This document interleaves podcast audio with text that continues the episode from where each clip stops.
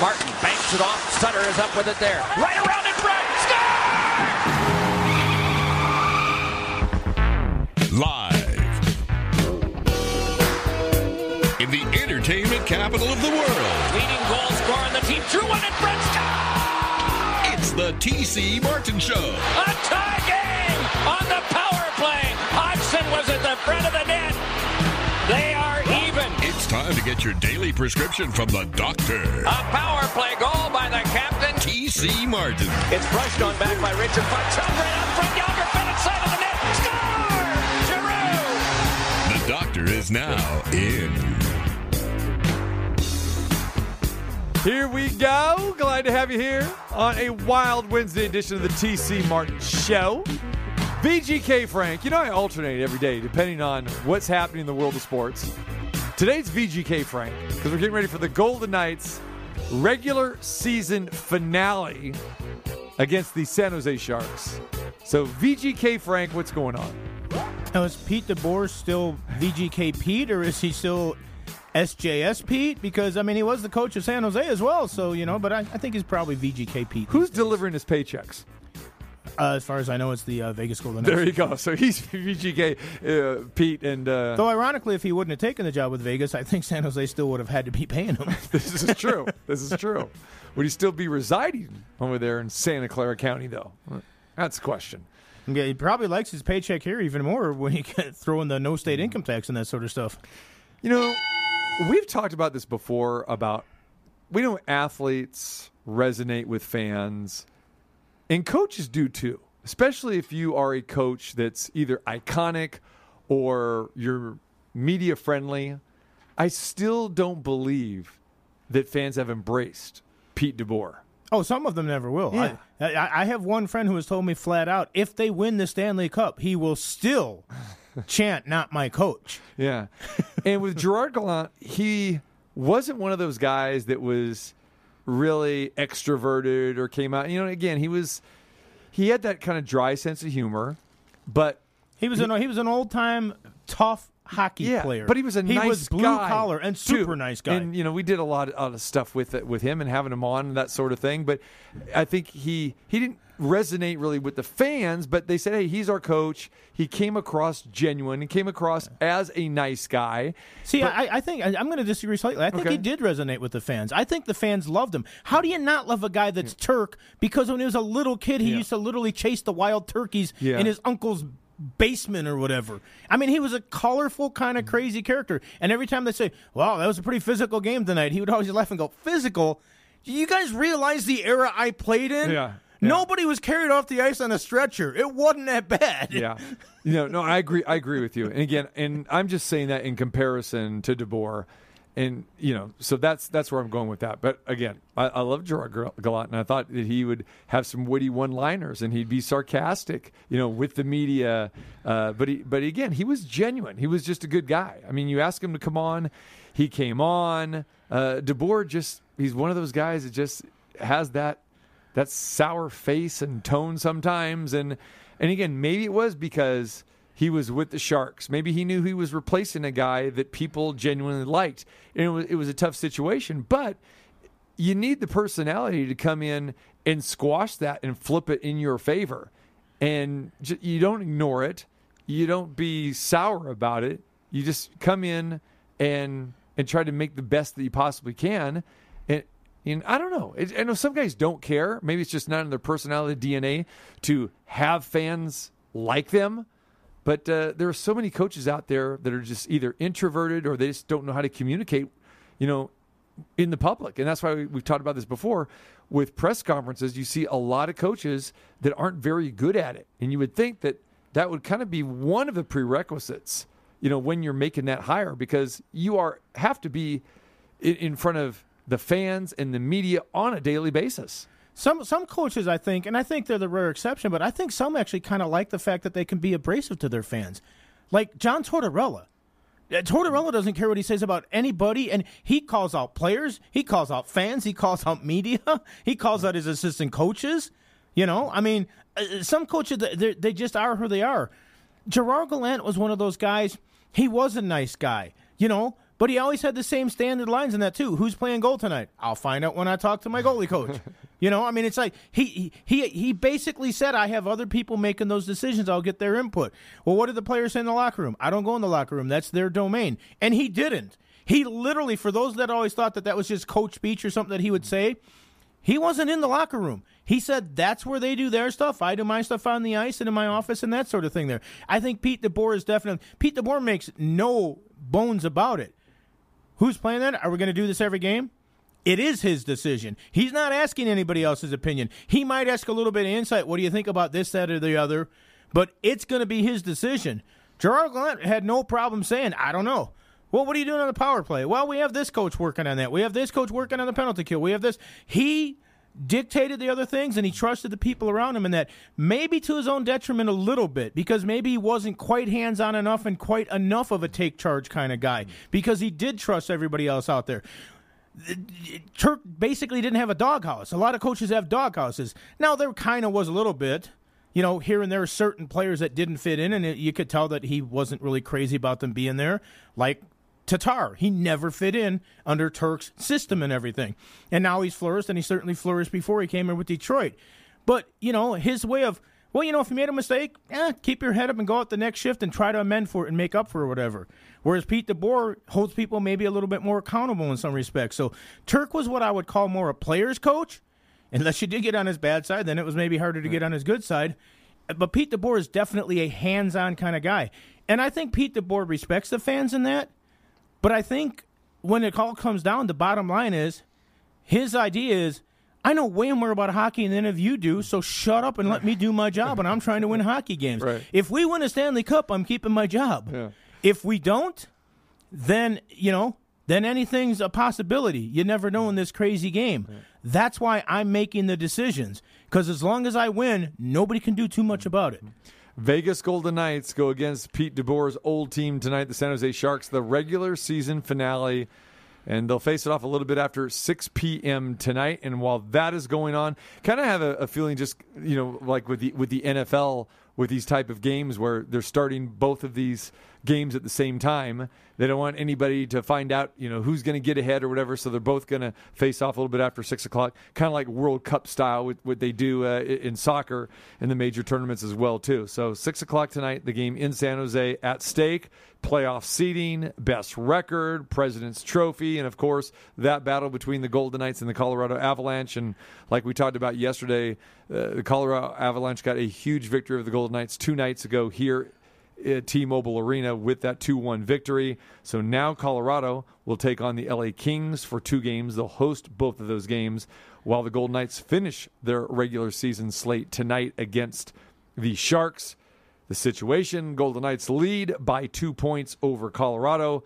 Golden Knights need to win to get that top seed and hoping that the Kings can knock off Colorado at least one of these two games. Yeah, and again, and now whether they if they knock them off in regulation or overtime, it would still be a, even an overtime loss would still be a loss for them. They'd get the point, right. but Vegas could still win by virtue of because they can get 82 points. The max that Colorado can get is 82 points. However, as we talked about yesterday, because Colorado has won more regulation games this year, if you look at the standings, you're going to go, well, wait a second. If it goes by wins, Vegas has more wins. They don't have more regulation wins because, and that's one of the crazy things about the tiebreaker in hockey in the NHL. Wins isn't just enough. And I'll tell you what, it's hard when you even Google it and try to find in that. It's hard to find sites that actually show you the regulation wins. Right. They show you overtime losses, they show you shootout losses, they show you everything, but they don't want to show you regulation wins, which is crazy to me since that is the number one tiebreaker decider. Yeah. You know, with all sports, though, you really don't have those tiebreakers in your daily standings. You, you know, the, but like at this time teams, of year, you normally do. Well, no. uh, Here's an example. Like, say, we'll just take Major League Baseball for example, and it's coming down to the last day of the season, and you have two teams tied at the top of their division. They'll tell you what you know the winning streaks, what they've done in their last ten, what they've done maybe against the division, and we see that in the football uh, standings daily as well too. But you you don't see head-to-head competition. There's not a co- there's not a column for that. So you have to dig deep to find all that out because when it comes down to say there's a tie last game of the season, you really you you don't know that. I mean, you have to do okay. Okay, let's you know the the Astros and the A's. Okay, who won the the regular season series. We don't know that until you really dig deep. And I think that's kind of the same situation with regulation wins. But then again, it's more of a common entity that you know in baseball, in football, who won the head to head competition or who won the series and even the NBA. They'll they'll talk about that. May not be printed, you know, the daily standings, but at least you know. With NHL, to your point, it's like regular season, we don't even know that that was even a, a tie breaking category, period, let alone the main one. Well, and, and, it, and it has been for a long time. And again, I'm just going to slightly disagree with you because it, it, say the NFL, mm-hmm. when it comes down to the last week, it always says playoff scenarios. This team goes, if this team wins, this one ties or wins, blah, blah, blah. It shows you all the stuff. Yeah, but I'm just it, saying not in the daily, the no, regular No, no, not, not on the daily, yeah. but at this time of year. Even when you look right now in, in the coverage, NHL, yeah. it still doesn't say that. Right. You have to really dig for it and find it. Does it go back to this this league that we're always talking well, I about? think it's the league, and I think it also shows how you know what I mean. Let's be honest. A lot of people go to ESPN as one of the go to places. You know, ESPN.com, everything else. Because they don't show the games anymore, and they're not ABC games, they don't seem to cover it as well. ESPN definitely has a way of, you know, UFC and MMA kind of didn't exist until yeah. they started oh, showing yeah. them. They'll now skew it. Yeah. Oh, now, oh, now here's the weigh-ins. Now here's this and that. Boxing oh, too. Oh, the top yep. ten plays. Right. How many times do we see La Liga and everything else in top ten plays? Now that they show a lot more soccer, so they do skew things their ways a little bit. So it, it, th- there is definitely a bias that way. In hockey, at this time, I it, absolutely blows me away that it'll say clinch the division or not clinch the division, this, that, and the other. But then it doesn't tell. How hard would it be to say if Colorado wins both games, they go to the playoffs at Vegas? I mean, it, it's not that difficult, but they still don't say it even now. So you got to dig and go, or else you got to go to Twitter or something else and find somebody from Sinbin or Jesse Granger from the Athletic or whoever. NHL.com. yeah, NHL. Yeah. And and even there, it's difficult to find in some respects. It's just I I don't get it. It's not that difficult, but they make it difficult. They do. And again, this is one of the reasons why they are the fourth league of of the top four. You know, they they are, and it's a pretty distant fourth, big time. As much as big I time. love hockey, right. in honesty, right. it's a distant fourth. It is, and it, it always has been, and a lot of it has to do with this is not an American sport. You've got you know almost half of your teams are from Canada. You know, not that many, but you know what I'm saying. The the prevalent uh, ones and the fan bases. Well, look, look, at the are, Hall are, of Fame. Like the, the first 50 years of the Hall of Fame. There's like two or three Americans there. Right. Everybody else is Canadian. Right, right. and, and, again, it has not had the greatest national television coverage in the United States. And you know, to your point about ESPN, yeah, they do it with UFC, they do it with boxing because when they signed the top rank deal, all of a sudden now they're really you know you know showing us all of those things, the behind the scenes stuff, which they never would have. Uh, done before. They would send their reporters like Dan Rafael, who's no longer with them now, would send them to the major fights. But now, again, it's part of the regular rotation. So you know, next year, hopefully, with that theory, with ESPN back involved and you know showcasing a majority of the games with Stanley Cup Finals with them in the ABC, uh, the parent company, maybe we will get better coverage. Well, and remember this, you know, when when ABC and ESPN did show more of the games and they were more part of it, Barry's Beach was on Sports Center every night. They had their own little setup. They talked to Barry Melrose. Yep. He went over who the top teams were, the other teams, the sleepers, this, that, and the other. They spent a whole segment on it. Now you might, if there's a great save or an unbelievable goal, they'll show it, but they don't dive into hockey. It's somebody else's product. You know, I, when I'm watching top 10 plays, I always feel like I'm more likely to see a spike ball or frisbee golf highlight or something than I do an NHL highlight. It's and it drives me crazy yeah. half the time, yeah. but it's the reality of it. And I get it from a certain standpoint, but I also don't get it when they go like, "Hey, our equipment's better than yours, and if if it happens around the globe, we'll find it. If it's something you cover, you'll find it. The other stuff you might find and go, yeah, it's still not going to make it." All right, so Marc Andre Fleury scheduled to be in goal tonight. If you're going by the rotation, which we know that we are going to see that. So I guess the big question is what's going to happen Sunday. Playoffs are set to begin Sunday. Uh, nothing is official yet, but uh, we believe the Golden Knights will be playing Sunday and Tuesday at home at T Mobile Arena. So I think that is going to be the big question. But they got to take care of the business that's in front of them tonight. Golden Knights are a 220 favorite to beat San Jose tonight. You know where I stand on this. I think hey, San Jose's mailed it in. I think the Kings have mailed it in. They're playing. Both of these teams are playing a lot of young talent. Uh, the Golden Knights seemed very distraught the way they left the ice the other night. Um, we we heard. Uh, how they felt in the locker room. We saw them come out, you know, for the end of the season, kind of salute the fans, you know, the the 70, you know, 500 that were in attendance there. Uh, lackluster ceremony, and we've you know, been there in years past where it's, you know, been fantastic, uh, staying ovations, giving away jerseys, doing all that kind of stuff. I'm also they, not sure they were the- embarrassed to I'm also out. not sure that all the fans knew that that was going on after that game. I think I, you're I right. don't think they made a. I- I don't think they did a very good job of announcing it in that. Right. And maybe it's because game day Bruce was on in personal things and it kind of slipped through the cracks a little bit or something. But when they came out, it seemed like because we were there. And the majority of fans had already left or were on their way out. When they came back on the ice, people were kind of looking like, well, what's this all about or Right. whatever. So I'm not really sure. And I don't remember announcements during the game saying, don't forget, mm-hmm. after the game, it is fan appreciation night. Stick around for the player's final trip on the ice or something like that. So, you know, and, and again, I.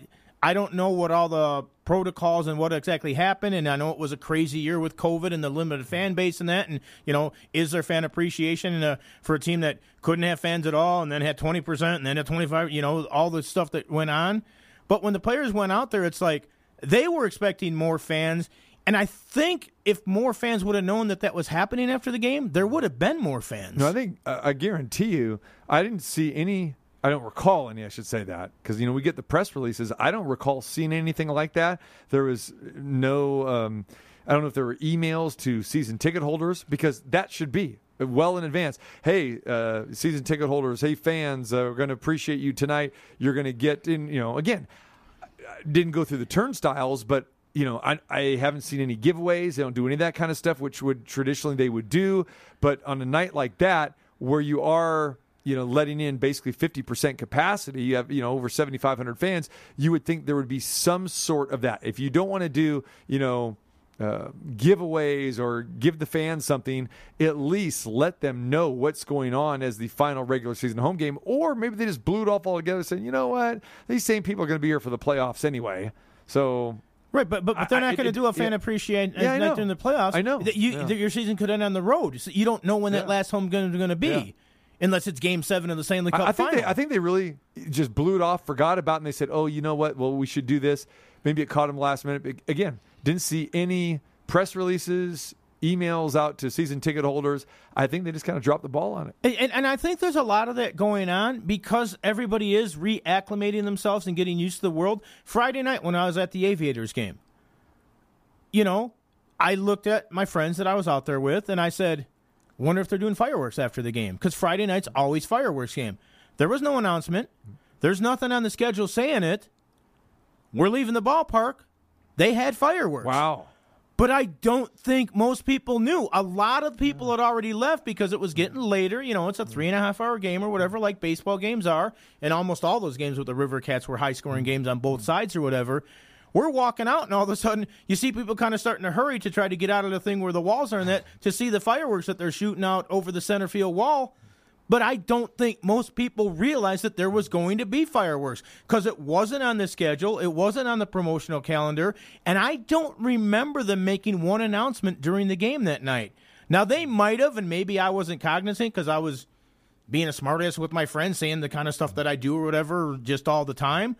But it, it, most people walking out were like, "Wait, what's that?" You see the first one go off, and they go, fireworks and then, then you see kind of like i say people scurrying to the exit Yeah. or staying and backing up back towards their seat again where they can see them mm. again but you know i knew that friday was always fireworks game Yeah. at the stars games the 51s games and the aviators games but i didn't know if they were well they were this game so i'm assuming it's going to be that way throughout the season I don't think you missed anything uh, because again, you're i'm not a fireworks guy You're not a fireworks guy, but I'm saying you're pretty cognizant about you know hearing the uh, you know the announcements and you know whatever the PA announcer. I hear the saying. screw-ups a lot. You hear the screw ups. That's, that's where I was going to go with going back to you know um, you know the game the other night. like at, when at Donsky got a penalty Yeah. and the guy's name is Donskoy and he's Right. only been in the league forever right, right, right, right. Again, and and and and Grubar Right. was the number three star, And- even though it's Grubauer, who's And- got a Stanley Cup with the Washington Capitals. and not noticing, you know, that uh, hey, they didn't announce, uh, you know, the penalty or the goal score or that sort of thing. So you you pay attention. The first Colorado game, uh, the first Colorado score was not announced. Yeah. you, we're looking on our phones like, who? I think we know who got. Oh, yeah, it is Burakovsky. Okay, yeah, fine. Yeah, didn't hear that one, did we? Might have been nice to hear that. Yeah. See, there you go. But uh, that's what happens. You know, you gotta throw subs in there. You know, you gotta throw a relief pitcher in there every now you know, it, it's like the old John Lennon song, just like starting over. After the pandemic, everybody's starting over again. then. And our, our guy Bruce Kusick uh, was was not there. He's he's, he's back in Minnesota for uh, some time. Uh, so I believe they brought in the PA announcer that does the Silver Knights games. Right. Yeah, that's So- what- that's what I so was they told, yeah. yeah, yeah. So he's trying. You know, get there. No problem. All right. So uh, look forward to tonight's game. Golden Knights win tonight. Handily. I'm saying handily. I don't know about handily because, uh, again, It's hard to predict any hockey game handily, though. You you just don't see I a mean, lot I, of these blowouts. I, I think they very well could if they get the first goal, or especially if they get up two. I think all of a sudden San Jose maybe then does completely mail it in. But I really think the Sharks players would love to send a DeBoer out on this season with a loss to end the season. And again, because they have a young goaltender for San Jose with a team that hasn't had good good goaltending for quite some time since Martin Jones was good, and he hasn't been good for a long time. I think that this is a chance for this guy to say, "Look, I want a good impression to try to make the team and be one of maybe the top goalie for them next year because there's an opening in San Jose for a quality goaltender. So, you know, you run into a hot goalie, you don't know what could happen. I'm not going to say he's going to be Grubauer good from that last game with Colorado, but um, you know, he he could have a good game or could get lit up like a pinball machine. Right. All right. Looking forward to uh, tonight's game, uh, Golden Knights and San Jose, six o'clock, and got to keep an eye on the scoreboard as well too. Or if uh, you can flip channels and try to find the Avalanche and the Kings will be going at the same time. So big playoff implications uh, for both of these teams in those games, etc. All right. So big day today. NFL schedule release. So, you know, the NFL has done this the last few years where they make a big production out of it and get to unveil the schedule tonight at 5 o'clock Pacific time. That's what they're going to do. But like these things tend to happen, stuff leaks out quite a bit. And so at least we've got um, some information already. And we know what is going to happen opening night. We have the week one schedule. Everything will get announced tonight with the other you know key games uh, tonight at, at 5 o'clock. Our friend TJ Reeves from Tampa Bay, the Buck sideline reporter, he will join us next hour. We'll get his thoughts. I know he's very, very happy because opening night will be Thursday, September 9th, with the traditional Thursday night football. Usually, the uh, not usually, basically always since they've been doing this past 16 seasons, the uh, Super Bowl champion will be uh, playing and hosting, and that'll be the Tampa Bay Buccaneers against the Dallas Cowboys. A lot of times they will go with a conference rematch or a Super Bowl rematch on opening night. So the way the schedule points out, I think they looked at okay, here are Tampa Bay's opponents. Hmm, most attractive is Dallas Cowboys. Dak Prescott got his new contract.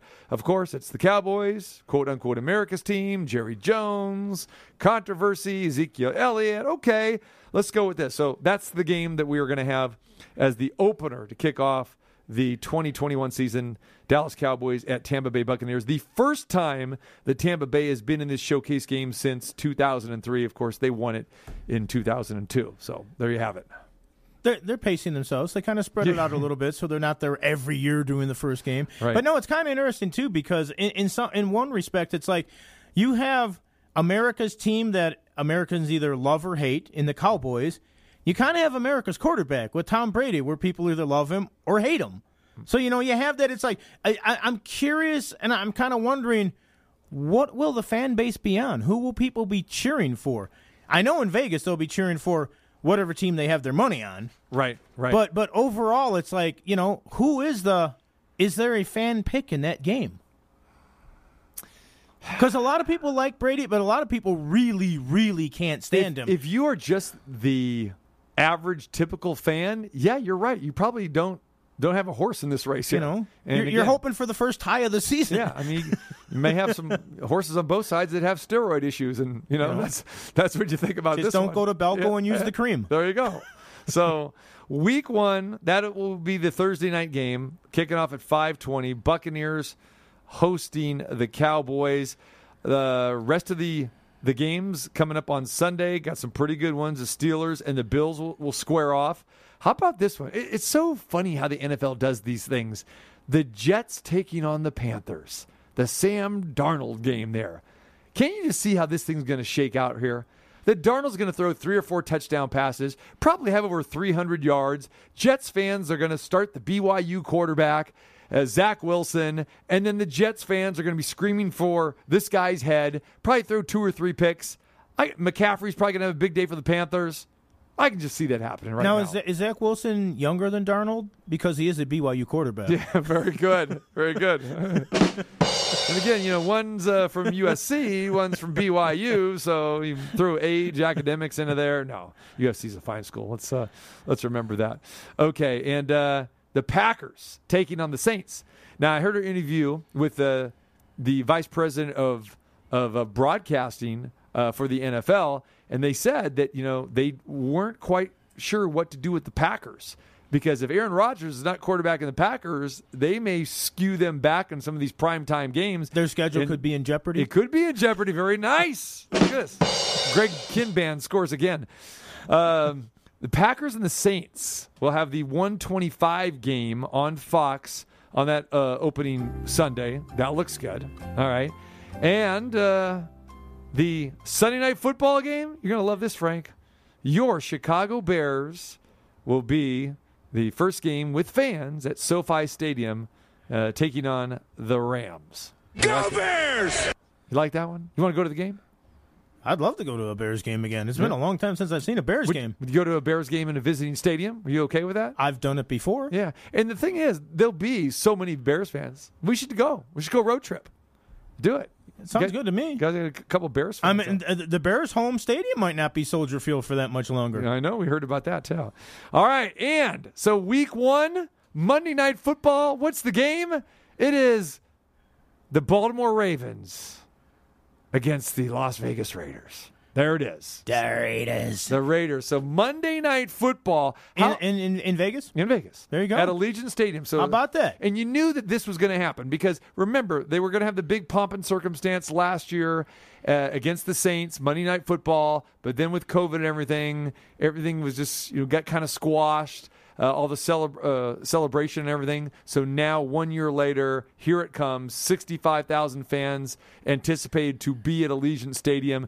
You're going to get Lamar Jackson. You're going to get uh, John Harbaugh as coach. You're going to be getting the Baltimore Ravens here in Vegas against the Raiders. That should be exciting. Should be electric. Oh, what about fans? Uh, whether you're a Ravens fan or you're a Raider fan and you're coming in, you come in for a long weekend of partying. You got all, a full day of tailgating. Boy, that car, that crowd's gonna be pretty tank come Monday night to kick off at 5:25 p.m. They might come in early enough for the Thursday night game and Right. seeing that game, and then just stay here for the full weekend. Right. And you're you're also be um enjoying the first regular season game in Allegiant Stadium with Mark Davis. It'll be his first game as well. Exactly. Mark talked about that yesterday when we were at the stadium for the press conference, and he said, "Hey, I you know haven't been still in a lot of parts of the stadium, and I told you the press conference yesterday for the Aces was you know in one of those suites, and he goes, yeah, he goes, I." I I stuck to my guns. Said I didn't. I have not been here for a Raiders game, so uh, he goes. I'm still getting acclimated to this stadium as well too. But uh, yeah, everyone's looking forward to it, and uh, hopefully everything goes as well. Right now, the anticipation is to have 65,000 fans there with all the protocols. So that's coming up. Uh, you know the what uh, second weekend in September. So looking forward to that Monday Night Football. That is the game. Ravens and the Raiders. Are Raider fans uh, going to try to petition and try to get Harbaugh to have his brother coach that game instead? Probably give him a better shot. Really? Not a lot of success recently in the playoffs uh, for that Harbaugh, right? All right, uh, a lot to cover today, so we'll dive into that with uh, TJ Reeves a little bit later on. Talk about the Bucks, talk about the NFL schedule. It'll officially be announced tonight, so of course we will have a lot of, of more feedback on that tomorrow. Uh, we'll dive in with our Raiders uh, guests and who cover the Raiders as well here uh, in Vegas uh, tomorrow. So we'll look at all of that. Uh, so we've got that happening uh, today.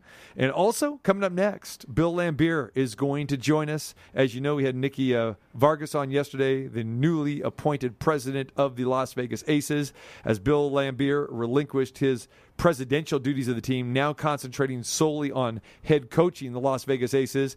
It is opening day coming up Saturday. The Aces are on the road in Seattle against the defending champions.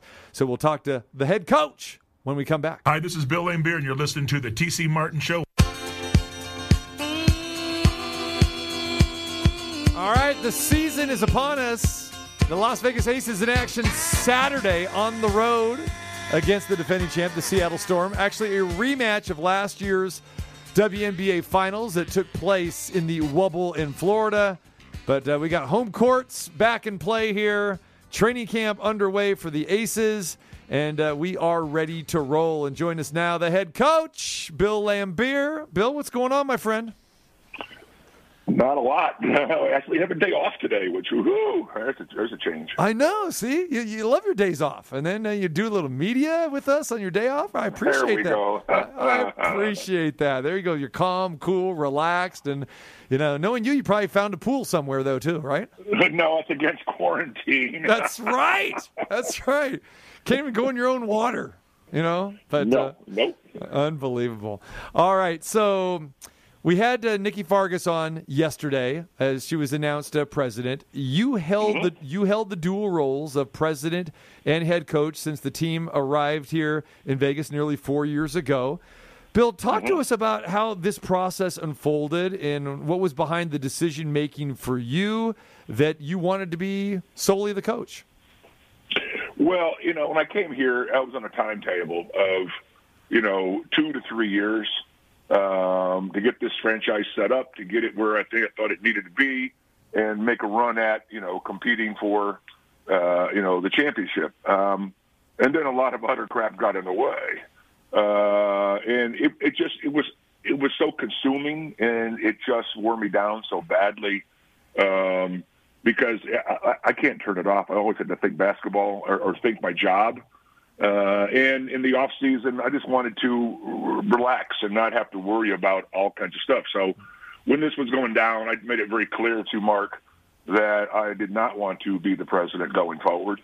Uh, I just I just wanted to start my process of exiting into sunset, uh, and that I felt an obligation to the players to continue to try to make this happen for them. But as far as going in a whatever direction this organization was going to go in under new leadership, I didn't have the energy to do that. Uh, I just, in, no way, shape, or form did I have the energy, and I told very, very clear from day one, I'm not going to do it. Uh, and I would prefer just to be a basketball coach right now, with the thought process that that's also going to go away in a relatively short period of time. So what So point? that's in a nutshell. That kind of describes it. Yeah. At what point did you make that decision? Was this like after last season ended, or did you need some time to really think about it before you you you, you know you talked to to Mark? Because obviously at the end of the season, you know the MGM were, were still the owners. It- what what time frame was yeah, this? they were still the owners, but it was a working process. So Gotcha. this wasn't a secret that just jumped up one day, like like when MGM bought it. This was behind the scenes. It was a negotiation process for a long time.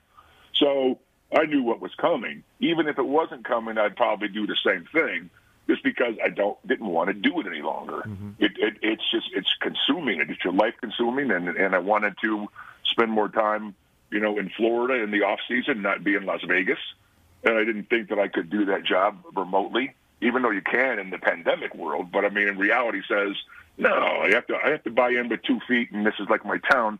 I wasn't prepared to do that going forward because I have a life someplace else that I put on hold for three years. Yeah, I think you can you can definitely definitely see. I mean, you did a fantastic job with the dual roles, but you know your your passion definitely for being on the court and uh, in wanting to coach. Uh, so congratulations on that decision. And uh, Our condolences. I'm not really quite sure yet. yeah. Well, you know, for for our fans that may not understand, uh, talk about you know some of those things that I don't want to say that were a grind for you, but that that did kind of take away. What are some of those specific things that kind of took away from from you dealing with the coaching um, that, that took up hours of your day? Well, it's just everything. You have to make all the decisions, so you have to be involved in all all the emails. You have to be involved in meetings, uh, not only internally but also externally. Uh, you're the one that has to make decisions on you know where we're going, how we're going, are we going to spend this, are we going to buy that? Uh, you know, you kind of touch everything, budgets and and planning, and it's it's it's it's real business. It's real it's real work. Um, and for a bat, for the basketball world, that doesn't happen very often. Uh, where you know the basketball people uh, have a, a, a very intense responsibility on the business side. It's only a few in the history, like Pat Riley, um, and things like that, where you know you you you have two different worlds going. I just wanted one world because basketball coaching in the WNBA is it a 12 month job? No, it's probably a six to seven month job, and the rest of the time is your time. And I live in Florida, and that's the off season. I wanted to worry about playing golf and going fishing not that I had three phone calls on Tuesday and four phone calls on Wednesday and another meeting on Friday, and I can't have my real life to do what I want to do. So I think all the all the little things that add up to responsibility um, was time for me to pass the torch. And do you feel right now that you've got a little bit off uh, your shoulders here and, and, feel a little bit more refreshed already? Oh, I already did from last from when the season ended. Hmm. I basically checked out on all of the stuff about the business side uh, and didn't want to deal with it. Something about coaching or something about a person, a player, or whatever, or or you know, a college kid, fine. I'll talk about all day long, but no, don't bother me about the rest of the stuff. All right, Bill Laimbeer joins us, as head coach of the Las Vegas Aces. TC Martin, along with Frank Harnish. Bill, when it came to uh, this last season, you mentioned that a lot of stuff was going on and happening. What was the most disheartening thing or the most difficult thing that you went through last year? Was it the bubble, the pandemic, or just everything just coming in like almost the uh, people always say the perfect storm? In this case, maybe the the the not perfect storm. Well, it, it started the year before when our players said they re- they wanted to try to compete for the championship, even though I knew they weren't ready. Um, which means I had to really inject myself into their locker room and into how and expedite their their growing, uh, which was very trying and it was hard. Um, on top of the business part that I had too, um, so that really wore me down uh, two years ago. And then last year with the bubble, um, that was the worst uh, because I'm an outdoors person. I'm I I want to do my own things, and here we are. I had to sit in my hotel room every day for 102 days, uh, away from my family and a whole bit, and you can't you can't do anything. Uh, and that was extremely difficult. Also, that really wore me down. Also, which it, it, it just I got to the point where I don't I know no no I need time off. I need to you know because coaching is very difficult. It's it, it consumes you. Uh, you know, you're thinking 12, 14 hours a day. All you do is think or go to the gym or travel a whole bit and figuring out problems. Uh, and then, but it's it's very consuming. It wears you down also. So I'm 64 as of next week, and I don't need those headaches of of that kind of um, intensity uh, across the board. So I'll just worry about coaching right now while I'm I'm still have the energy to do it. You know, you mentioned that you're still in quarantine, and the team is is still in quarantine at this point in time, and well, the, the, we'll call it protocols. Pr- right. protocols that have to be followed. Right. Uh, you can you can go to the grocery store, um, and last week they allowed you to go to one of those evil hair salons. um, and I don't understand why you can't go out to a golf course. Maybe there's COVID in the grass or something, but they yeah. won't tell us why. Oh, uh, so the protocols are, are very draconian at the moment. Um, and hopefully they'll change over the course of time. But right now, in some ways, this is actually worse than a bubble. Did you just use the term jabronian? Is that that's a wrestling term? Is that what you used? no, I know. That was a good draconian one. with a D, with a dr. Oh, draconian. Oh yeah, dr- draconian. oh, dr- okay, there you go. I, I, thought you knew that's what he said. Yeah, I thought I thought this. Then I was looking at Numchuck and going like, oh, maybe he said jabroni. So no, no, no, no, no, He, he, he, Same difference, though, no, right? He, he, wasn't channeling his inner rock there. He was doing that. You know, yeah. It, it, it, I, I, I guess it's too bad that you guys don't have the same protocols of the NHL because I know with the playoffs coming up, one of the things that the NHL has done is they will now allow the players to go on the golf course again. That'd be nice if you could get out there and too, because if I remember right, you got a pretty good handicap there, my friend. Well, I don't play anymore, especially during the season. I, I try to focus only on basketball, so that's why my handicap has gone south so badly.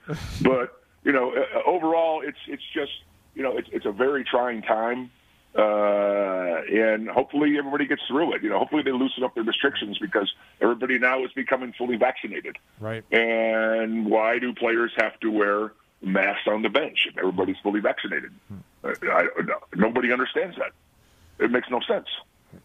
Um, so, and hopefully it all changes. But you know, I'm not going to hold my breath. All right, Bill Laimbeer joins us. All right, the hiring of Nikki Fargas. Uh, thoughts on her as a person, fellow coach, uh, now an executive, and, and how does she fit in with the Aces family? Well, they did a good search. I, I knew the people involved in the search, and they and they came up with with Nikki. I, I think it's a great hire. Uh, she has basketball acumen. Uh, she, and you run a college program. You're you're heavily involved in the business aspect uh, of that college program, but you're responsible for all the numbers. Uh, and and talking, we've had long extensive talks about her picking my brain and, and giving her to lay the land. And in my opinion, it's still her choice going forward, which is good. Uh, my time has passed. Uh, so it's somebody else's time to take the reins and put their, their stamp on, as well as implement Mark's stamp. Uh, so he's going to want certain things done his way and, and certain directional things. And it's just good to have somebody else move forward like that. I think she's the right one. Uh, I told Mark and her that my task right now, besides just being the coach of the basketball team, is to make her wildly successful for the future of this franchise. So anything that I can do to or teach or tell or help or whatever, or put out fires or run interference for her, uh, I'll do that because I believe in where, who she is and where she's going. I think she's going to be successful and she's going to be a, a great face of not only for our franchise but also in this town. I believe. So we had her on yesterday, and then got a chance to see her at Allegiant Stadium yesterday with the press conference, and she said that one of the attracting factors to this organization was you. You know, being being a basketball guy and all, the utmost respect for you and everything.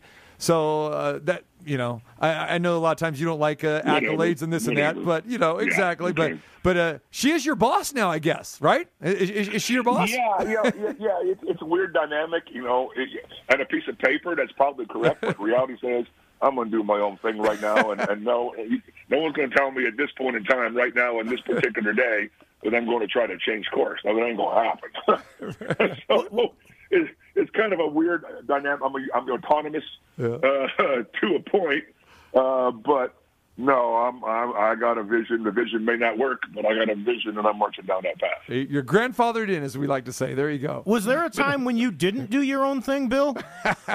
no.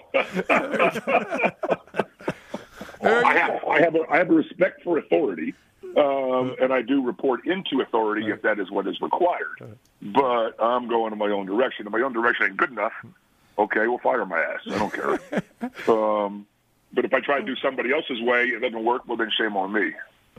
That's why we love you, man. There you go. Uh, that's perfect. All right, days away from the opening of the season, Saturday, 12 noon, ABC at Seattle. Uh, how prepared do you feel that you guys are for opening day? Not at all. Um, I, I think not having guys probably hurt our team more than not anybody else. Um, we needed to play against a little better caliber of against ourselves and wear ourselves out. And uh, Angel got hurt, so we had to do some new rotational problems, uh, problems, new rotational opportunities. Uh, so we're going to figure that out. Uh, Liz, you know, came in not in the greatest of shape, so she's working her way through there. And Chelsea Gray just got added uh, you know, nobody realizes we only have four players from last year's team, right? Uh, which is pretty bizarre. Um, someone coming back from the prior year, I get that part, but it's not the same. Uh, you still have to re-teach and re-understand and learn each other, and that's what we're going through right now. I'm anticipating a, a bumpy beginning, and then Plum goes away for five or six games after game two for USAB three-on-three tryouts, oh, or not man. tryouts, a qualifying tournament. Right. So that'll throw another monkey wrench into the situation, and we're only allowed to carry 11. Now Angel's hurt. Now we only have 10. So yeah, there's a lot of uh, bumps in the road coming up here in the short term. If we can work our way through that and, and be somewhat competitive, I think as we go through the season and become stronger and know each other, I think we're going to be a very formidable team.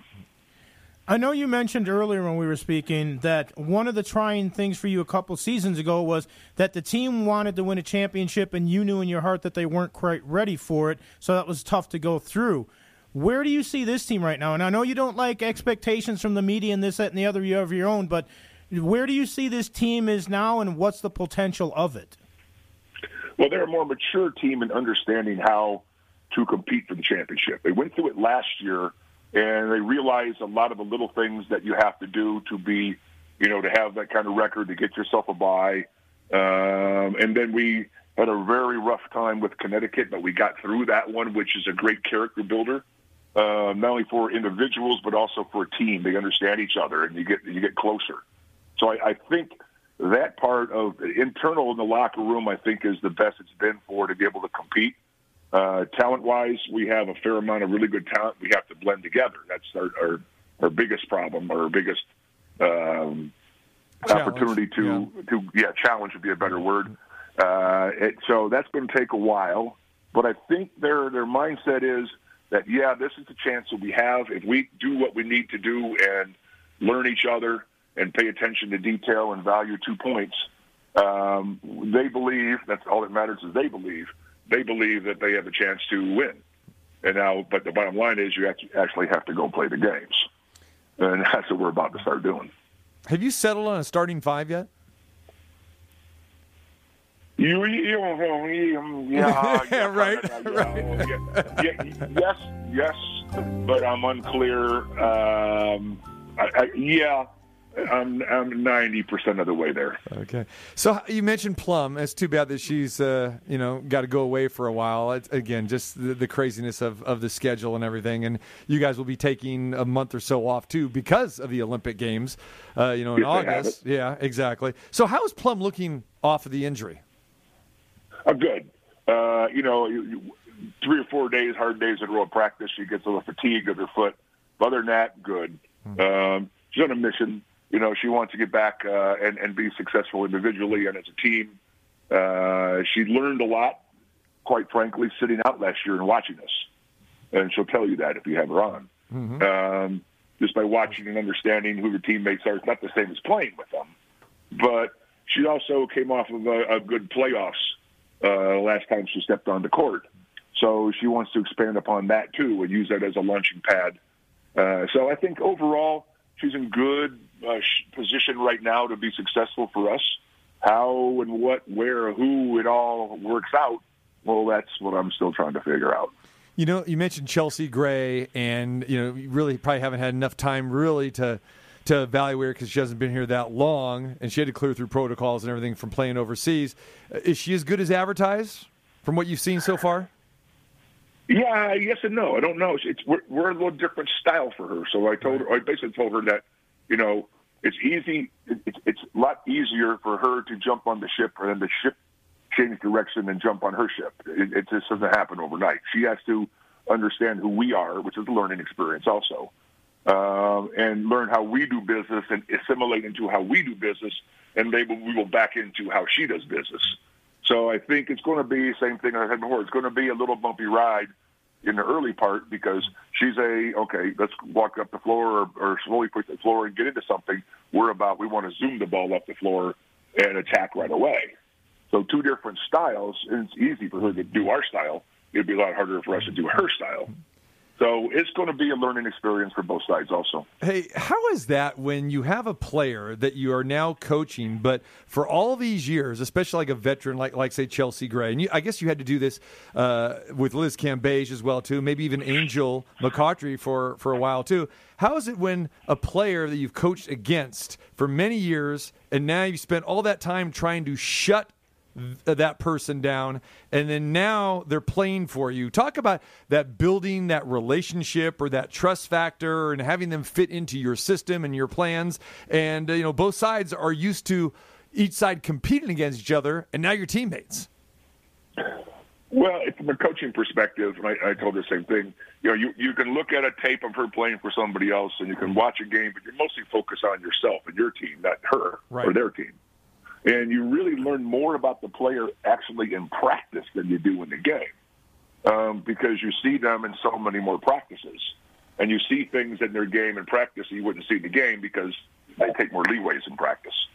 So you see what they're capable of doing in different areas, and you can help expand that game. And maybe there's areas that she was limited by their personnel. that now we have she has different personnel that she can do certain things with her game that she was unable to do on the other teams. So it, it's it's a lot of nuances. It's a lot of different things, and it's, it's going to take time. But I think she's the right kid for the right spot. Uh, I know the players believe in her and trust her. That's more than three quarters of the battle. Uh, and she wants to do it. She wants to be that that person who's out there and orchestrates um, this team. And uh, okay, let's uh, park up on that, but let's make sure we don't get um, any frustration when it doesn't happen like yesterday. Do you like the way that the league has started off with you going up to Seattle to play the first two games and basically jumping right into the deep end of the pool?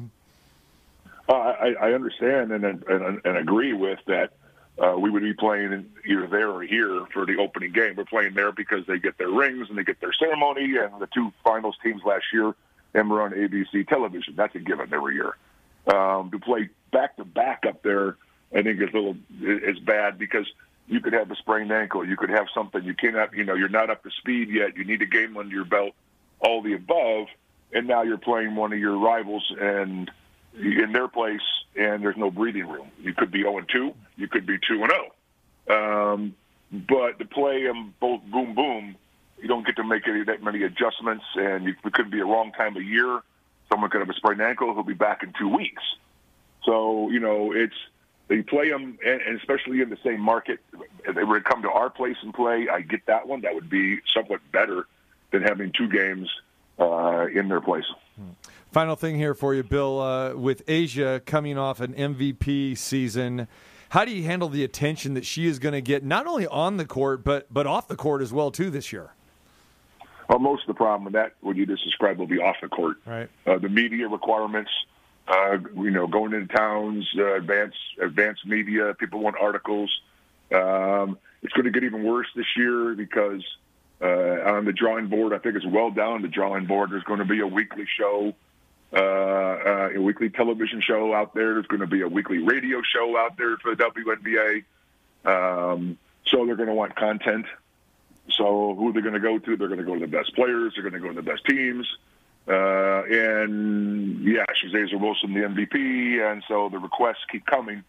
And I think that's I told our, our PR staff, I told our players, I think that's going to be the biggest, um, you know, distraction this year is going to be the amount of media that will be coming our way, and especially A'ja, uh, A'ja's way.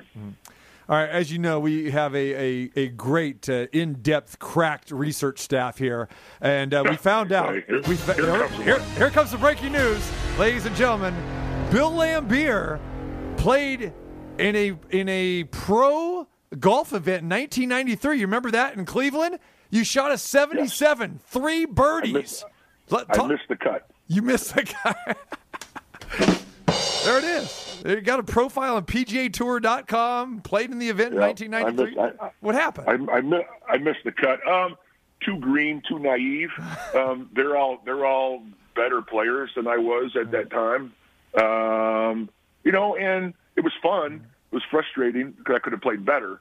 Uh, but it is what it is. It was just you know I got in there. I gave my two cents. I, I did other qualifiers for PGA events like they were called back then. They were called four spots where you play on Monday one round to get four spots to go into a PGA tour, and I missed by one one year. oh, wow. Um, so you know, but it, I didn't didn't make it, so it is what it is, and that's long long time ago. So, of the guys that you played with, whether they were your teammates in Detroit or just guys in the league around that time, and you know there'd be celebrity golf events. Who were? Give me one or two guys that like were really outstanding golfers. In in basketball, Yeah, they, they were like like either your any. there weren't any right. Nobody. no, that I, were- I was I, I was the one. Um, now there's a ton of them. Yeah. Um, back when I was playing, there really wasn't golf wasn't on the radar of a lot of the pro athletes. right. Um, but as time's going along and the money's become great and they have to hide out more um, from the general public, golf is a great place to go because there are no TVs, there are no cell phones, there are no people wanting your autograph every five minutes. So it's a great place to escape. And also, you play by yourself. You don't have any teammates to lose the game for you. So a lot of athletes have really taken up golf because it gives them another competitive outlet. Was there anyone worse than Charles Barkley? Charles Barkley used to be okay. He used to shoot like you know 85, 88, 80, Oh, wow. 90 somewhere in there. Okay. And then he got hooked up with a, psych- a sports psychologist, and then went in the tank, and now shoots 140. All right, my friend. Hey, uh, well, good luck. Uh, we get ready for the opener uh, Saturday and Sunday, and fans back at Mandalay Bay a week from this weekend. Uh, everyone's looking forward to that. So are we. All right, brother. All right, be good, and we'll uh, we'll see you soon. Take care. There, Thank you. There he is, Bill Laimbeer, the head coach of the Las Vegas Aces. So NBA players not exactly quarterbacks on the golf course. Not so much. He brings up a good point, though, too. You think about that. You know, back in those days, uh, you know, there, there weren't that many, especially the NBA guys. They didn't, they didn't play a lot. Now some of them do. Like I hear Oh, now Steph they Curry's do. got a good game. Oh, he does. And I've You know, seen him he's- play up in he's- I know Tahoe. been, yeah. he's up in Tahoe and that, Yeah. and some of them do. But yeah, so I would just think that one of the hard things would be like just getting clubs to fit properly in that. That they've all got to have custom made clubs. Oh, yeah. I mean, when you're six eleven or seven foot tall, you're not using standard I, clubs. I had to take Cartwright shopping when he was in Vegas here to get his custom made clubs uh, over the PGA Super uh, uh, store over here. You're right. You know, not easy for these guys, seven foot. All right, appreciate Bill Laimbeer for joining us. We come back, we talk NFL schedule release. TJ Reeves from Tampa Bay will join us. We got that, more VGK talk, and a whole lot more, plus some baseball as well. So hang tight for that. TC Martin Ballpark Frank on this Wednesday.